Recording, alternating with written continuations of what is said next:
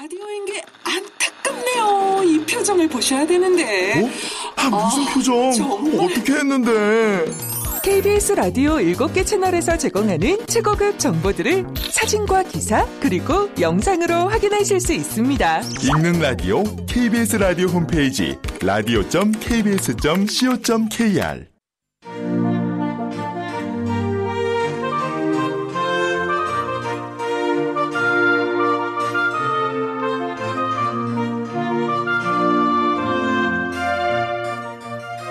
라디오 문학관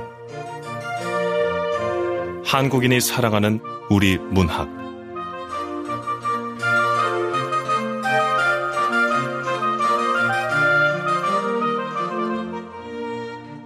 안녕하세요. 아나운서 태희경입니다. 오늘의 작품은 이갑수 작가의 T.O.P입니다. 이갑수 작가는 1983년 서울에서 태어났고 2011년 문학과 사회 신인상의 단편소설 편협의 완성이 당선되면서 작품 활동을 시작했습니다. 작품으로 아프라테르가 있습니다. 오늘 소개하는 TOP는 무림의 고수가 커피 자판기로 환생한다는 얘기인데요. 독특하면서도 재밌습니다. KBS 라디오 문학관 한국인이 사랑하는 우리 문학 이갑수 작가의 TOP 지금 시작하겠습니다.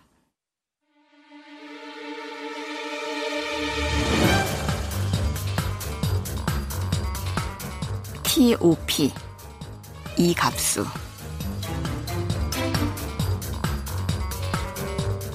나는 탁자 위에 놓여있는 커피의 예술을 선호한다. 클래스 올덴버그 이력서를 써야 한다. 지난번에 지원했던 회사에서 면접관이 내 이력서가 성의 없다고 면박을 줬다. 처음부터 막힌다. 자기 자신을 한 문장으로 정의하시오. 요즘에는 회사마다 요구하는 이력서 양식이 참 다양하다. 1. 나는 무공고수다. 그렇게 썼다가 지웠다. 내가 죽고 무슨 일이 있었는지 모르겠지만 무림은 사라졌다. 1. 나는 커피 자판기다. 고민해봐야 더 좋은 문장이 생각날 것 같지 않았다. 솔직하게 쓰는 것이 제일이었다. 나머지도 쉽지가 않았다.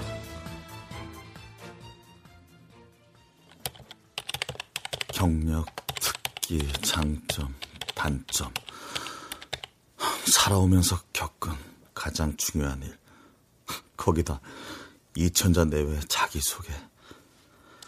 아, 채워야 할 빈칸이 너무 많잖아. 현재 나는 딱히 경력이라고 할 만한 게 없다. 매일 같은 자리에서 같은 일을 하면서 산다.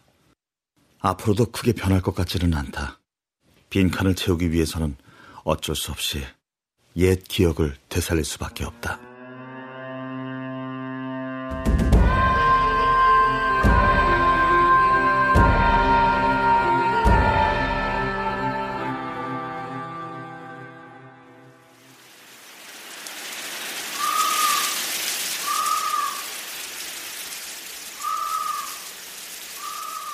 사람들은 나를 소림의 희망이라고 불렀다.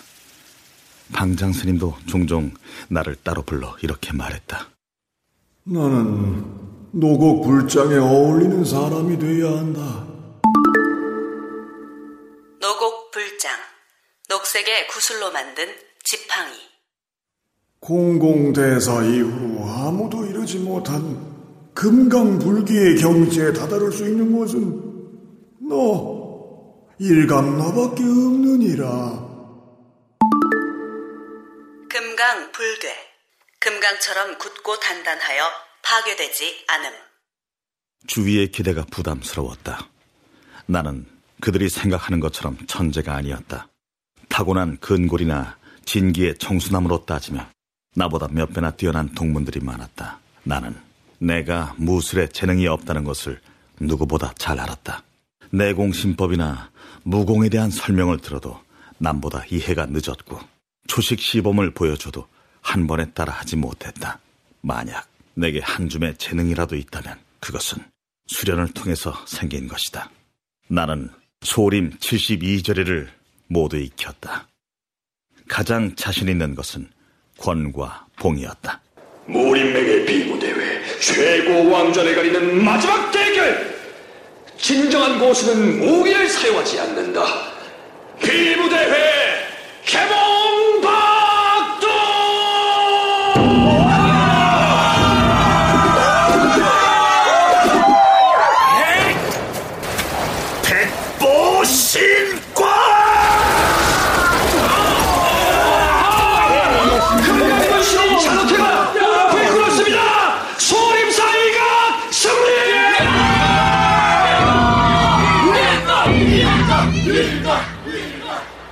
8년 연속으로 무림맹의 비무대회에서 우승했다.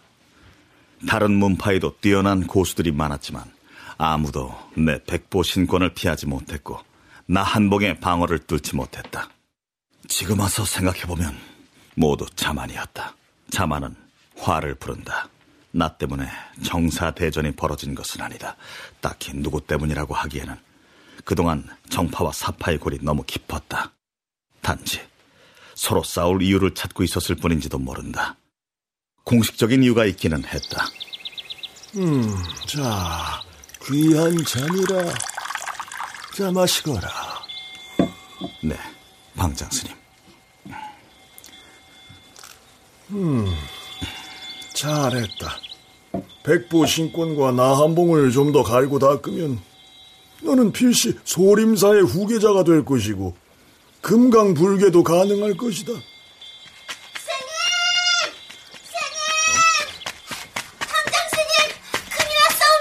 어, 웬 소란이냐? 이서령, 이서령이 이서령? 이서령이라면 무당파 장문인이 가장 아끼는 제자 아니냐? 무당 제일미 이서령이 왜? 이서령이 마교 좌우법에게 납치를 당했다옵니다. 뭐라? 아니 뭐야? 좌호법이 이서령을 납치해! 서령과는 잘 아는 사이였다. 그녀 역시 무림의 다음 세대를 이끌 인재로 주목받아서 이런저런 행사에서 자주 만났다. 무당 제일미라는 벼로대로 그녀는 무림 전체에서도 손에 꼽히는 미인이었다. 불제자인 나조차 그녀를 마주할 때면 심장이 두근거려서 남몰래 내공을 사용해 진정시킨 적이 한두 번이 아니었다. 좌호법은 10년 넘게 무당 제일미를 짝사랑했다. 서령낭자, 나 좌호법은 장차 마교의 수장이 될 사람이요. 비록 나이 차이가 있다 하나, 그대 무당 제일미와 혼인하면 우리는 무림의 황제와 황후가 될 것이요. 이미 수십 차례 청혼에 따른 소문도 있었다. 정파의 후기 지수와 마교의 좌호법이라는 위치는 넘어가더라도 둘은 마흔 살 넘게 나이 차가 났다. 한마디로 지나친 욕심이었다. 하지만 좌호법의 행동이 특별하게 취급되진 않았다. 무림의 미혼 남자들은 대부분 서령에게 관심을 갖고 있었다. 황족은 물론이고 군부의 장군들도 틈만 나면 무당파로 선물을 보냈다. 나도 사적인 전음을 보낸 적이 있다. 서령이 차를 좋아한다는 소문을 듣고 기회가 닿을 때마다 귀한 차를 구해서 초대했다. 그때마다 그녀는 제안은 고마우나 제가 다른 일정이 있어 시간을 낼 수 없사옵니다. 못 들은 척 할 때도 있었다. 언젠가 소림사를 찾아온 속가 제자의 부인에게 다른 사람의 이야기를 하듯 넌지시 물어보니 그렇게 대답했다. 여자가 진짜 바빠서 거절할 때는 오늘은 안 되지만 다음에 언제 시간이 된다고 말한답니다. 여자가 진짜 바빠서 거절할 때는 언제 시간이 된다고 말한다 이거지? 귀한 차라고 했는데 별 맛이 없구만. 에이. 그나마 위안이 되는 것은 서령이 나뿐만 아니라 모든 사람의 초대와 선물을 거절한다는 사실이었다. 말하자면 그녀는 아무도 꺾을 수 없는 절벽 위의 꽃이었다.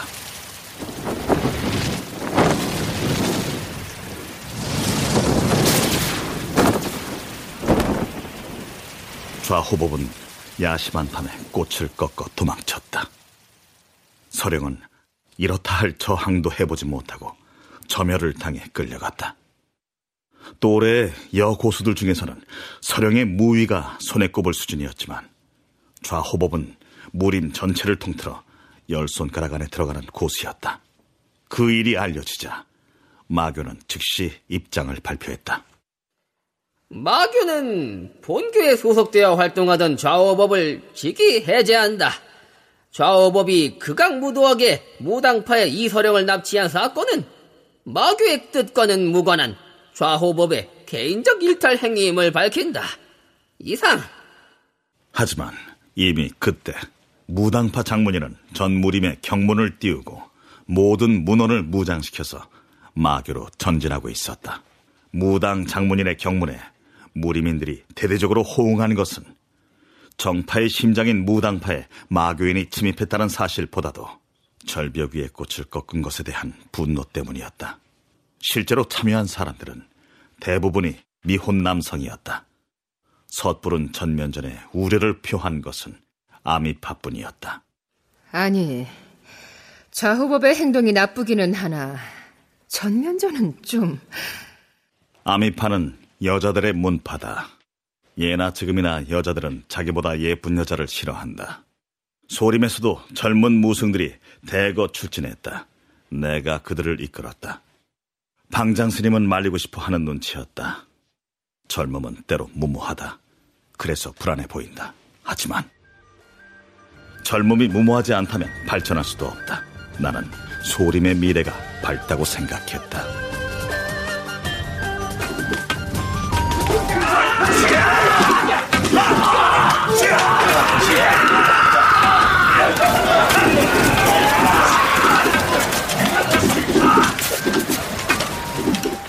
달마 대사가 역근경을 쓴 이후로 가장 큰 싸움이었다. 정파연합은 마교의 분타 15곳을 파괴하고 본거지인 10만 대선으로 향했다. 마교도 결사적이었다. 무림의 세력 구도를 보통 정파 7할, 사파 3할 정도로 구분하지만 그것은 어디까지나 산술적인 수치였다. 전투는 팽팽했다.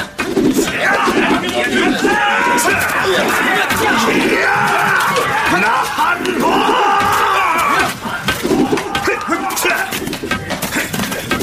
보신관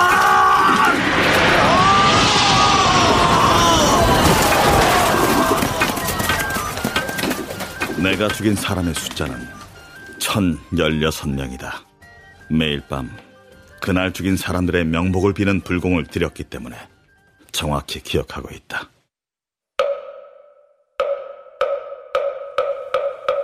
비나이다. 비나이다. 명복을 비나이다. 비나이다. 비나이다. 어떤 수련보다도 목숨을 건 실전이 효과가 크다. 전투 중에 내 무공은 비약적으로 발전했다. 금강불기에도 한층 가까워졌다. 정파도 사파도 지쳐갔다. 무의미한 희생을 그만둬야 한다는 주장에 힘이 실렸다. 마교는 계속해서 같은 주장을 되풀이했다. 에이, 참 정말 정파 아니라고 너무 우습게 보는 거 아니야? 이번 사건은 우리 마교하고는 상관이 없다니까요. 그리고 현재 마교에는 저우법과 무당체 일미가 없다고요. 나는 소림의 속가 제자들에게 도움을 요청했다. 소림사는 그 역사에 걸맞게 다양한 사람들과 관계를 맺고 있었다. 관리, 장사꾼, 기생, 거지. 모든 정보력이 총동원된 100여 일간의 추적 끝에 결국 서령의 위치를 찾아냈다. 서령의 위치가 담긴 전소고를 받자마자 나는 4대 금강을 데리고 장강으로 달려갔다.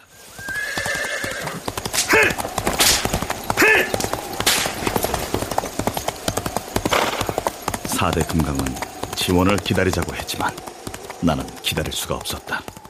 그 사이에 좌호법이 눈치채고 도망칠 수도 있었다. 가장 먼저 서령을 구하고 싶은 마음도 있었다. 자만이었다. 자만은 화를 부른다. 서령 남자! 서령! 아, 어, 왜 이렇게 시끄러워. 서령은 침대에 누워 있었다. 점멸은 되어 있지 않았다. 그냥 잠들어 있었다. 아, 아 참. 잠을 못 자겠네. 서령 남자, 괜찮소? 어. 서령 남자! 아, 아, 뭐야. 몸에 큰 이상은 없는 것 같은데? 그러게, 잡혀온 거 아닌가? 그래도 여전히 아름다운데. 낭자, 낭자, 낭자, 밖에 웬 말이... 멈추거라! 니놈이 마교의 좌호법이렸다. 서령 낭자, 괜찮습니까? 아, 아이, 이, 이게 다 뭐야? 그녀는 잠에서 덜 깼는지 초점을 잃은 눈을 끔뻑거리기만 했다. 좌호법은 강했다. 혼자서 4대 금강을 압도했다. 총호빠 안세차! 비파의 맛을 보여주마. 동방치곡천왕!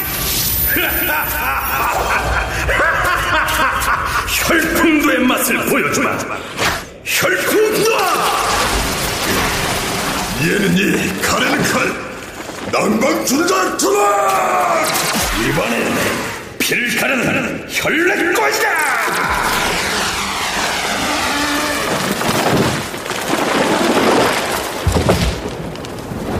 영이야 솟아라 서방 광목처럼 내풍과 이 세상 모든 것이 무기가 될 수 있다. 박쥐권법!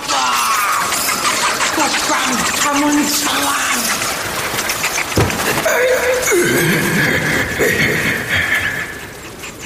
사대 금강과 나는 협공으로 좌호법을 압박했다.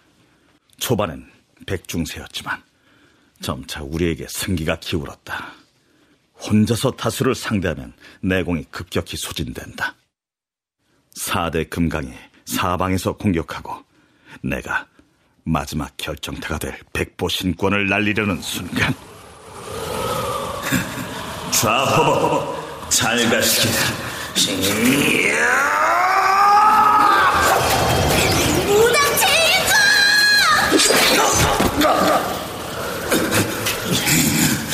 백보 신권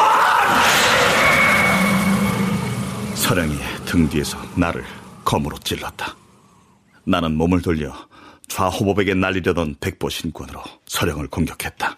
지근거리에서 무방비 상태로 머리에 백보 신권을 맞으면 두개골이 박살난다. 서령은 즉사했다.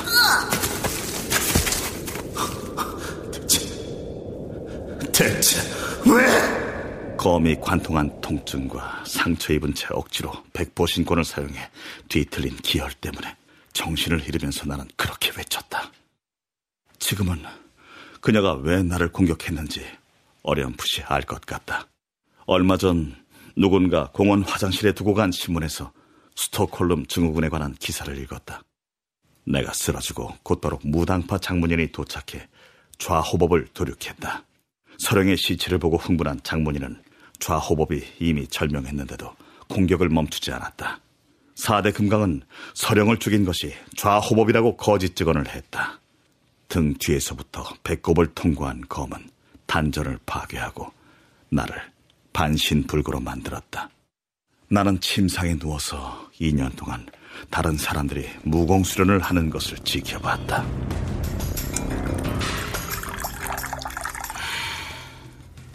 다음 생에는 금강 불기의 몸으로 태어나고 싶습니다.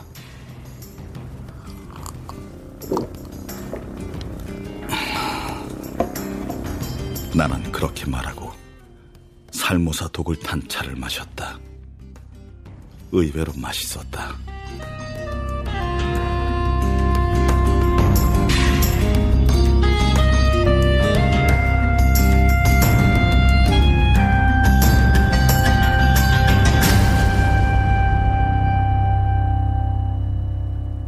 부처님은 내 소원을 들어주었다.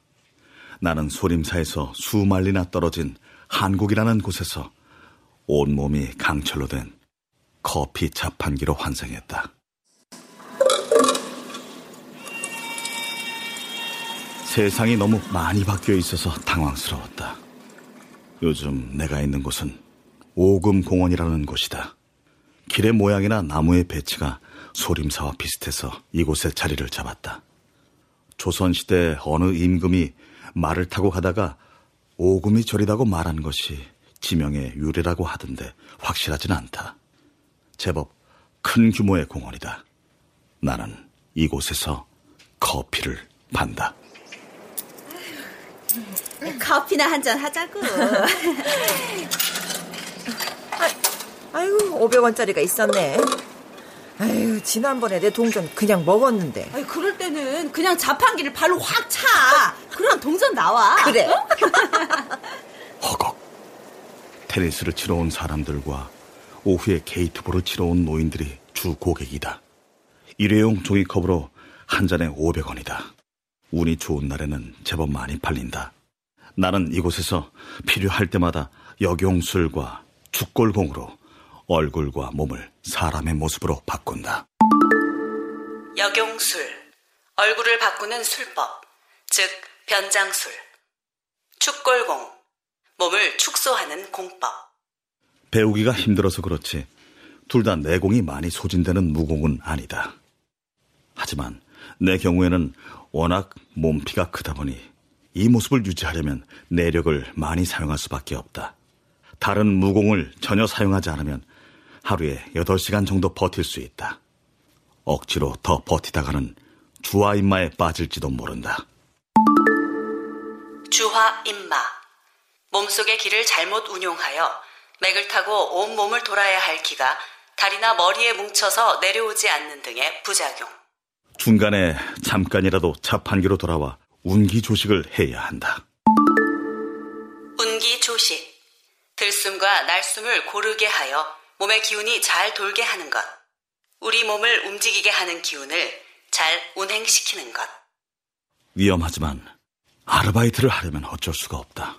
커피만 팔아서는 생활할 수가 없다. 요즘 사람들은 자판기 커피를 사 먹지 않는다. 사방에 카페가 있다. 메뉴도 다양하다. 카페 라떼, 캐러멜 마키아토, 버블티. 음료 종류만 서른 가지가 넘는다. 반면 내겐 메뉴가 블랙커피, 밀크커피, 코코아 이렇게 세 개뿐이었다.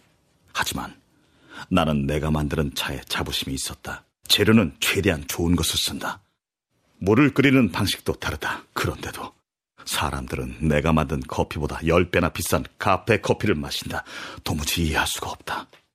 내가 사는 게 너무 힘들다고 하면 사람들은 커피 파는 일을 그만두라고 말한다. 나도 그러고 싶지만 불가능한 일이다. 인간이 심장을 마음대로 멈출 수 없는 것처럼 나도 커피 파는 일을 그만둘 수가 없다. 그게 커피 자판기의 숙명이다.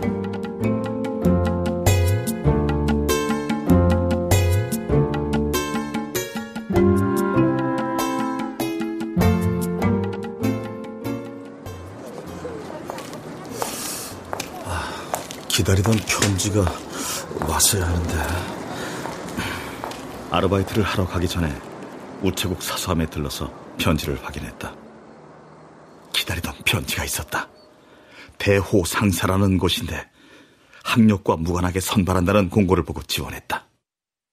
지원해 주셔서 감사합니다. 안타깝게도 귀하는 본사의 설립 취지와 맞지 않는 인재인 것 같습니다. 혹시나 했지만 역시나구만. 매번 표현은 달라도 내용은 똑같아. 설립 취지? 핑계였다. 차라리 직접적으로 말하는 게 더 나았다. 지난달에 지원했던 의류 공장에서는 사장 부인이 대놓고 말했다. 커피 자판기 필요 없어요. 묘하게 설득력이 있어서 실망도 하지 않았다. 나는 다양한 종류의 아르바이트를 했다. 편의점, 주유소, PC방, 가락시장에서 생선 상자 나르는 일도 했다. 대부분 내 의지와 상관없이 그만두었다. 가게가 망하는 경우가 가장 많았고 교대 줄 사람이 10시간이나 늦게 와서 역용술과 축골공이 풀리는 바람에 잘린 적도 있다.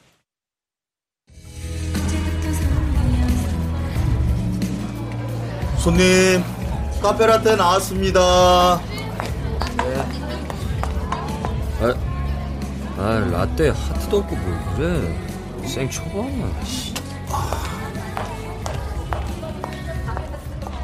요즘은 24시간 영업을 하는 카페에서 일한다.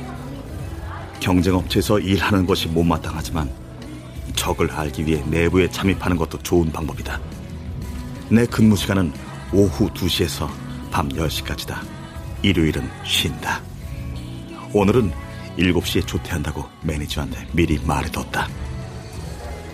무슨 일 있어요? 지, 지, 집에 이, 이, 일이 있, 있어서요. 집에 일이 있다는 것은 당연히 거짓말이었다. 나는 가족이 없다. 예전에도 그랬다. 부모님은 둘 다 병으로 죽었다고 한다. 먼 친척이 나를 잠시 데리고 있다가 소림사에 맡겼다. 부모님이 살아있었다면 불구가 됐을 때 독이 든 차를 마시지 않았을까. 몇 번 더 망설이기는 했을 것이다. 조퇴를 신청한 이유는 서령과 만나기로 약속을 했기 때문이었다. 일이 그때 끝난다고 했다.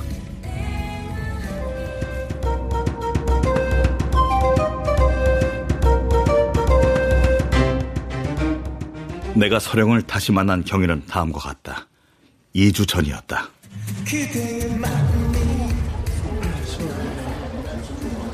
아주 더웠고 습도가 높았다. 사람들은 에어컨 바람을 쐬기 위해 카페로 몰려들었다. 자리가 없어서 서 있는 사람들도 있었다. 주문이 밀렸다.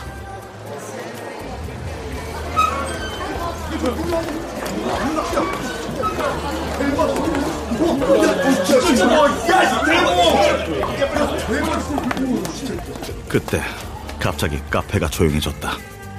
카페 안으로 여자 아이돌 그룹의 멤버인 유나가 들어왔기 때문이었다. TV를 거의 보지 않는 내가 그녀의 얼굴과 이름을 기억하는 것은 언젠가 버스 정류장의 광고판에서 본 그녀의 사진이 무당 제일미와 너무 똑같았기 때문이었다. 커피 아홉 잔 주세요. 팬이에요. 사인 한 장만. 어허, 안 됩니다. 물러나세요. 아, 영업에 방해돼서 죄송해요. 금방 주문하고 나갈게요. 네, 네. 그녀가 사람을 시키지 않고 직접 카페에 온 이유는 금방 알 수 있었다. 베테랑인 매니저가 직접 주문을 받는데도 따라가기 힘들 정도로 요구사항이 많았다. 한 잔은 아메리카노에 샷 추가, 또 한 잔은 시럽 듬뿍 넣고, 한 잔은 샷을 2분의 1, 어, 휘핑크림 많이요. 그리고 다른 한 잔은 시나몬 2배, 스팀 밀크를 유나와 경호원들은 무림의 암살자들처럼 순식간에 사라졌다. 카페 안에 묘한 여운이 감돌았다. 그런데 나갔던 경호원 중 한 명이 다시 들어왔다. 유나의 바로 옆에 붙어 있던 경호원이었다. 여자치고는 큰 체격 때문에 기억하고 있었다. 양복 위로 솟은 가슴과 길게 묶은 머리가 아니라면 여자라는 것을 파악하기 힘든 외모였다. 어쩌면 그 경호원이 아이돌 그룹의 미모를 한층 빛나게 하는 역할을 하는지도 모른다고 생각했다. 거구의 경호원은 곧바로 내게 다가왔다. 나는 왠지 모를 위협을 느껴 조용히 내공을 끌어올렸다. 뭐, 뭐, 뭐, 더, 더, 더 필요한 거라도 있으신가요? 저 이상하게 들릴지 모르지만 혹시 서울임의 일강님이 아니신지요? 경호원이 속삭이듯이 말했다. 카페 안이 조명이 깨지면서 차단기가 내려갔다.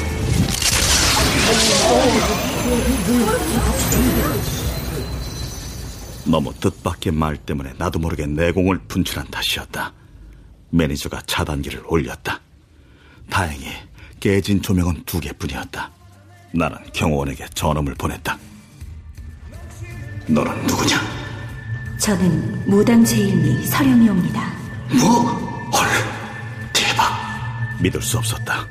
정전 사태가 일단락되자 사람들의 시선이 우리한테 쏠렸다. 그녀는 아무 일도 아닌 척. 아, 어, 아메리카노 한 잔 주세요. 나는 커피를 만들면서 천천히 그녀의 얼굴을 다시 살펴보았다. 미의 기준은 시대마다 다르다. 국가와 인종, 문화적 차이도 있다. 하지만 동서고금의 어떤 기준으로 봐도 내 눈앞에 있는 여자는 전혀 아름답지 않았다. 이제야 일강님이 만든 차를 마셔보네요. 그녀는 아메리카노를 한 모금 마시더니 그렇게 전음을 보냈다. 서령이 분명했다. 혹시 백보신군의 얼굴이 뭉개지는 바람에 그렇게 된 것인지 물어보려다가 그만두었다. 미모 때문에 평생을 남자들에게 시달리고 결국 납치까지 당했으니 죽으면서 어떤 소원을 빌었을지 짐작이 갔다. 우리는 전음으로 약속을 잡았다.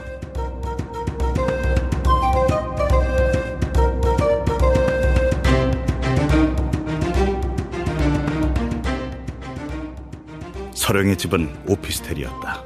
그녀는 많이 취했다. 무당 제일미와 취할 때까지 술을 마시는 것은 생각해 본 적 없었다.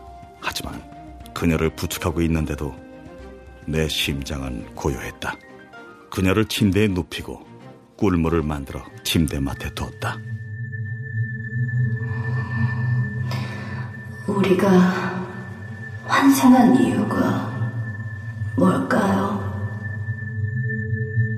엘리베이터를 기다리는데 목소리가 들렸다. 전음으로 잠꼬대를 하는 걸 보면 서령도 무림이 그리운 모양이었다.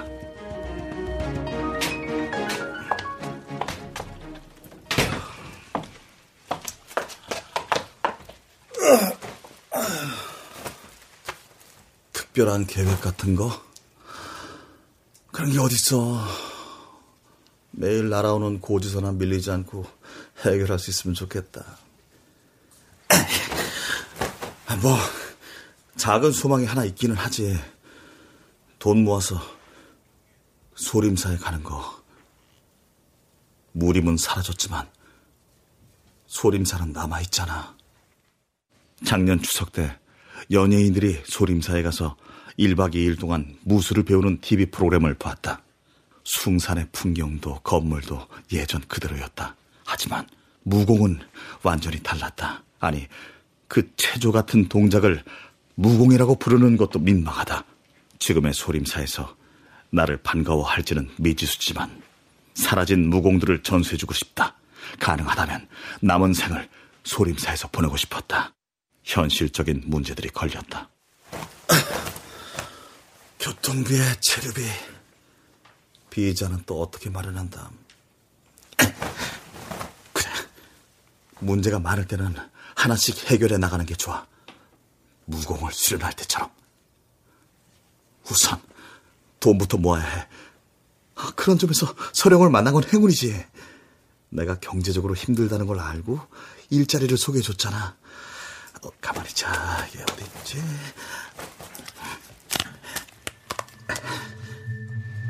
강력한 친구들이라는 곳인데 제가 말해놓을 테니 이력서 내고 면접 한번 보세요.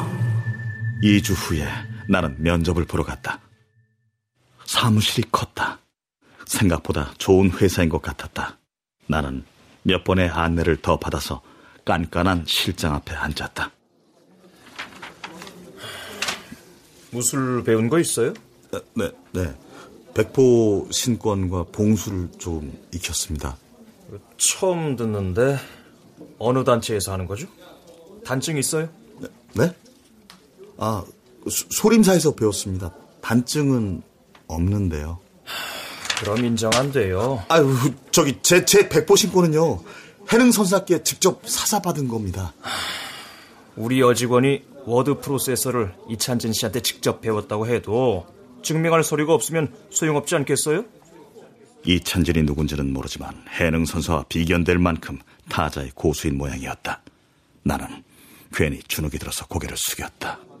하... 지금 일각시 이력으로는 원래 안 되는데 이 팀장 부탁이니까 특별히 채용하는 겁니다.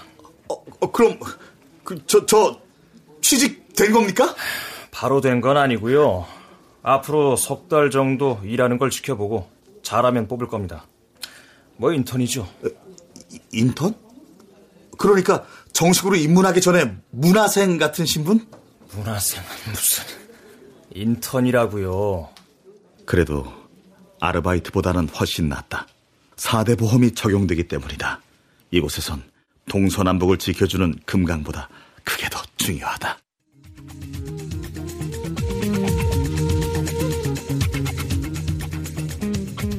내첫 임무는 유나의 개인 활동을 따라다니는 것이었다. 라디오, 드라마, 광고, 화보, 인터뷰. 그녀가 하는 일은 이력서 양식만큼이나 다양했다. 그녀는 하루에 3시간 정도 잔다. 차에서 메이크업을 받으면서 밥을 먹으면서 계속 좋은다. 하지만 일이 시작되면 진검 앞에 선 것처럼 집중한다. 그녀는 고수다. 나는 가끔씩 그녀에게 직접 만든 커피를 뽑아주었다. 경원 오빠 커피 잘 타네요? 그녀가 그렇게 말하면 기분이 좋다. 드라마 촬영이 끝나고 유나가 처음으로 내 이름을 물어봤다. 스턴트맨 대역을 한 덕분이었다. 그녀는 드라마 여주인공이었다. 납치된 여주인공을 구하러 온 스파이가 총에 맞아 건물에서 떨어지는 장면에서 스턴트맨이 필요했다. 두 번의 NG가 났고 세 번째 촬영에서 스턴트맨이 부상을 당했다. 대기하고 있던 다른 스턴트맨이 투입됐지만 감독이 배우와 체격이 맞지 않는다고 촬영을 중단시켰다. 난감한 표정으로 여기저기 전화를 걸던 무술 감독이 나를 보고는 그렇게 물었다. 어이, 여보! 네네! 운동 뭐 했어, 어? 타권도? 악기도? 저, 절에서 무술을 좀 배워, 배웠습니다. 고무도 출신이야? 자기 저, 낙법은 할 줄 알지? 야 근육 탄탄하네. 야, 코디야! 빨리 분장시켜라, 시간 없다, 어? 모니터 앞에서 유나가 호기심 어린 눈으로 나를 쳐다보고 있었다. 카메라 앞에서 연기하는 것은 어색했지만 동작 자체는 어려울 곳이 없었다. 총에 맞은 척 건물에서 떨어지는 것은 내게는 커피 한 잔을 마시는 것과 다르지 않았다. 서비스로 540도 회전을 하면서 떨어졌다. 촬영은 한 번 만에 끝났다. 무술 감독이 명함을 주면서 말했다. 아, 자기 혹시 이쪽 일 해볼 생각 없어? 나는 하마터면 그러겠다고 할 뻔했다. 누군가 나를 필요로 하는 게 처음이라 감동했다. 다음 스케줄로 가는 차 안에서 그녀가 말했다. 아까 잘하시던데요? 어, 오빠 이름이 뭐예요? 저, 이, 일각, 일각입니다. 일씨가 있어요? 법명입니다. 우리 엄마도 불교 믿어요. 나는 새 직장이 마음에 들었다.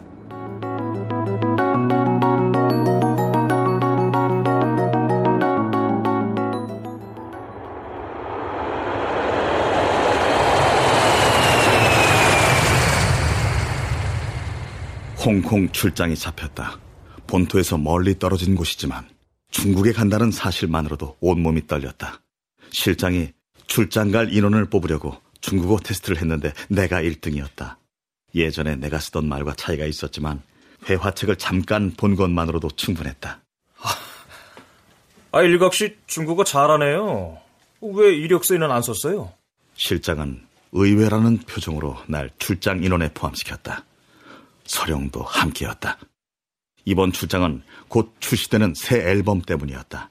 뮤직비디오와 앨범 재킷 촬영 때 쓸 의상과 액세서리를 구입하는 데 동행하는 것이다. 실장은 비행기에 타기 전에 다시 한번 주의를 주었다. 경호원분들, 그 안전은 당연한 일이고 이번 앨범의 콘셉트가 미리 유출되지 않도록 각별히 주의해 주세요. 아, 이번 앨범의 컨셉이 뭡니까? 뭔지 알아야 막죠. 아, 그건 동양의 신비. 하지만 홍콩은 전혀 신비하지 않았다. 서울과 별로 다를 게 없었다. 제대로 보지도 못했다. 쇼핑, 쇼핑, 그리고 쇼핑. 금강불개의 몸으로도 여자들이 물건 사는데 따라다니는 건 견딜 수가 없었다.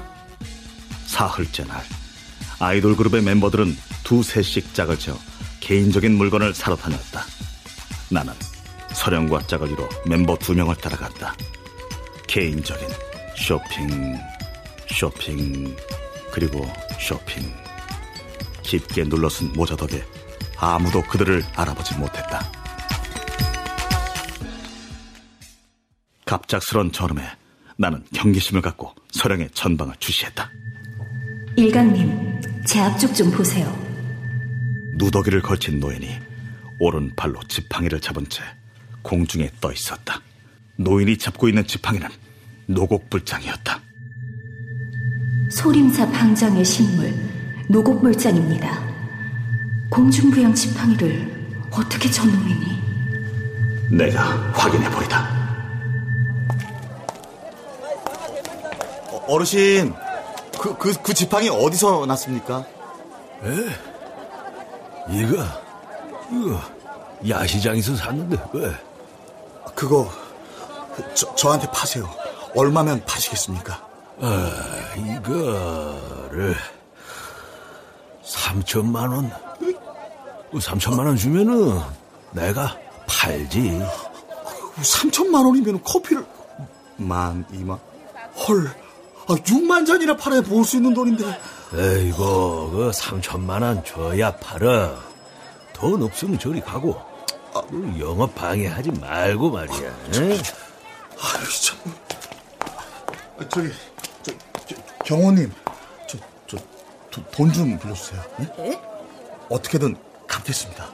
아, 아, 그게, 아, 적금을 깨야 하는데.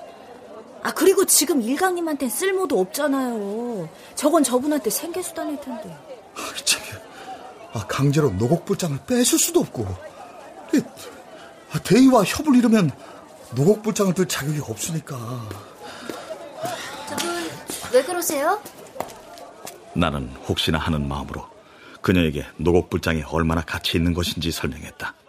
그녀는 천천히 노곡불장을 살펴봤다. 음... 제가 살게요. 유나는 고수답게 노곡불장의 가치를 알아보았다. 새 앨범은 대성공이었다. 특히 소복을 입고 노곡불장을 이용해 공중부양을 하는 퍼포먼스는 연인을 화제였다. 새 앨범을 낸 후 첫 콘서트도 전석 매진이었다. 나는 무대로 달려드는 관중을 막았다. 유나가 개인 공연을 하고 있는데 개량 한복을 입은 노인이 경호원들을 제치고 무대 가까이 접근했다. 나는 재빨리 노인 앞을 막고 금나수를 펼쳤다. 금나수!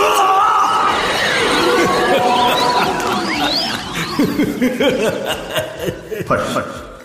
일반인이 금나수를 피하는 건 부, 불가능한데. 장빠! 노인이 장법으로 나를 공격하고 무대로 뛰어들었다. 콘서트장의 조명이 깨지면서 차단기가 내려갔다. 서령과 나는 어둠 속에서 노인과 초식을 주고받았다. 얼굴을 자세히 못 봤지만 초식만으로도 그가 누구인지 충분히 알 수 있었다. 좌호법이었다.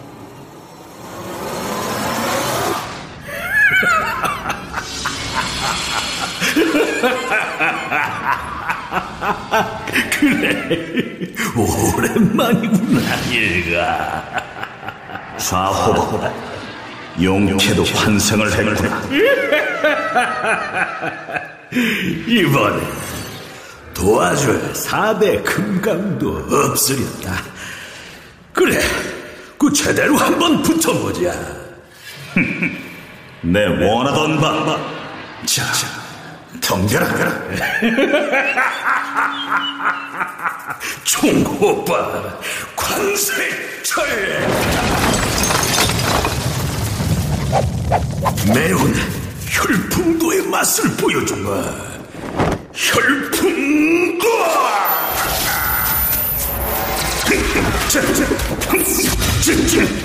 나한봉! 이번에 피를 가르는 혈외권이다!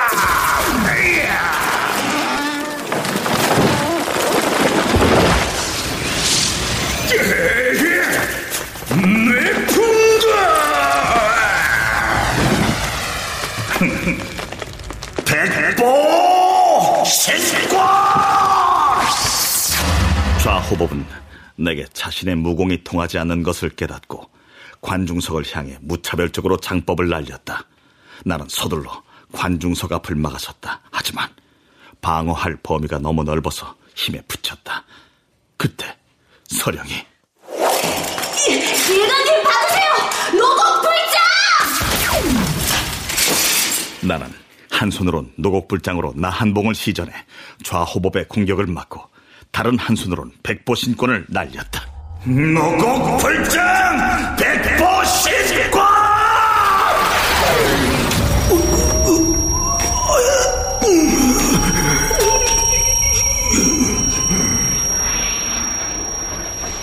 좌호법은 백보 신권에 맞아 뒤로 크게 밀려났다.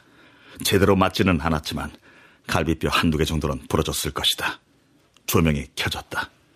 여러 차례 공방이 있었지만 30초 정도밖에 지나지 않았다. 좌호법의 모습이 보이지 않았다. 무대 위에 있던 윤아도 같이 사라졌다. 씨, 쓸모없는 것들! 콘서트 중에 납치가 말이 돼! 빨리 윤아를 찾아와! 빨리! 실장이 윤아를 찾아오라고 고함을 쳤다. 경찰도 언론도 난리였다. 좌호법의 손에서 납치된 윤아를 구해올 수 있는 건 나뿐이었다. 어떻게든 그녀를 구해야 한다. 못 구하면 나는 해고다.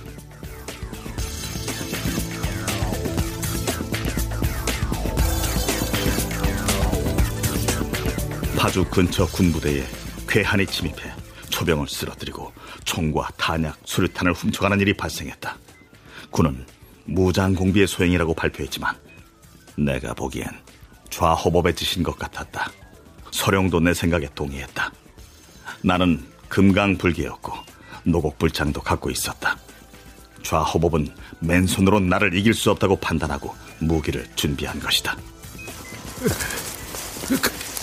가, 가까이 가까이 오지 마라. 여차하면 장법으로 내 머리를 날려버리겠어. 유나는 점혈을 당했는지 움직이지 않았다. 좌호법이 유나를 해치지 않을 거라는 확신이 있었다. 환생까지 해서 납치할 정도로 반한 여자를 죽일 리가 없으니까. 나는 저놈으로 서령에게 유나를 부탁한다고 말하고 좌호법을 공격했다. 좌호법은 총과 장법을 동시에 사용하며 반격했다. 좌호법의 장법은 견딜만 했지만 총은 위험했다. 총알이 관통하지는 않았지만 몸 내부에 충격이 쌓이고 있었다. 이가 이게 뭔 줄 아나? 수류탄이다. 이제 다 끝났어. 폭발음이 들렸는데도 별다른 충격이 없어 아래를 보니 서령이 쓰러져 있었다. 대신 수류탄을 막은 것 같았다. 허리 아래쪽이 비어 있었다. 이걸로 전에 치른 건 용서해 주세요. 억울, 억울. 서령은 말을 할 수 없는지 마지막 전음을 보냈다. 바로 옆에서 가슴이 함몰된 좌호법도 입을 벙긋거리다가 숨을 거뒀다. 나는 두 사람의 명복을 빌어주었다. 어쩌면 다음 생에는 둘이 금슬 좋은 부부가 될지도 모른다. 역용술과 축골공이 풀리고 있었다. 내공이 거의 남아있지 않았다. 혈맥이 요동치는 게 느껴졌다.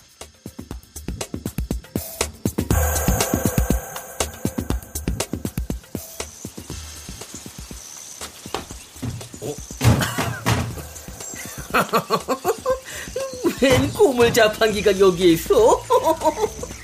산에 쓰러진 나를 등산객이 발견해 고물상에 팔았다. 온몸에 때가 쌓여서 고물상에서 나오자마자 목욕탕에 갔다. 사우나 안에서 유나가 TV에 나온 것을 보았다. 진행자가 이상형이 어떻게 되냐고 물었다. 커피 잘 타는 남자요. 나는 다시 오금 공원으로 돌아왔다. 내 자리에 다른 자판기가 놓여 있어서 자리를 옮겼다. 이력서를 쓰고 있다. 전만큼 어렵지는 않다. 중국어 능통, 워드 프로세서 3급 수료, 드라마 스턴트맨 경력 있음, 유명 아이돌 그룹 경호 업무를 맡은 적 있음. 하, 앞으로 채울 수 있는 빈칸이 더 많아질 것이다. 며칠 전에는 운전면허를 따기 위해 학원에 등록했다.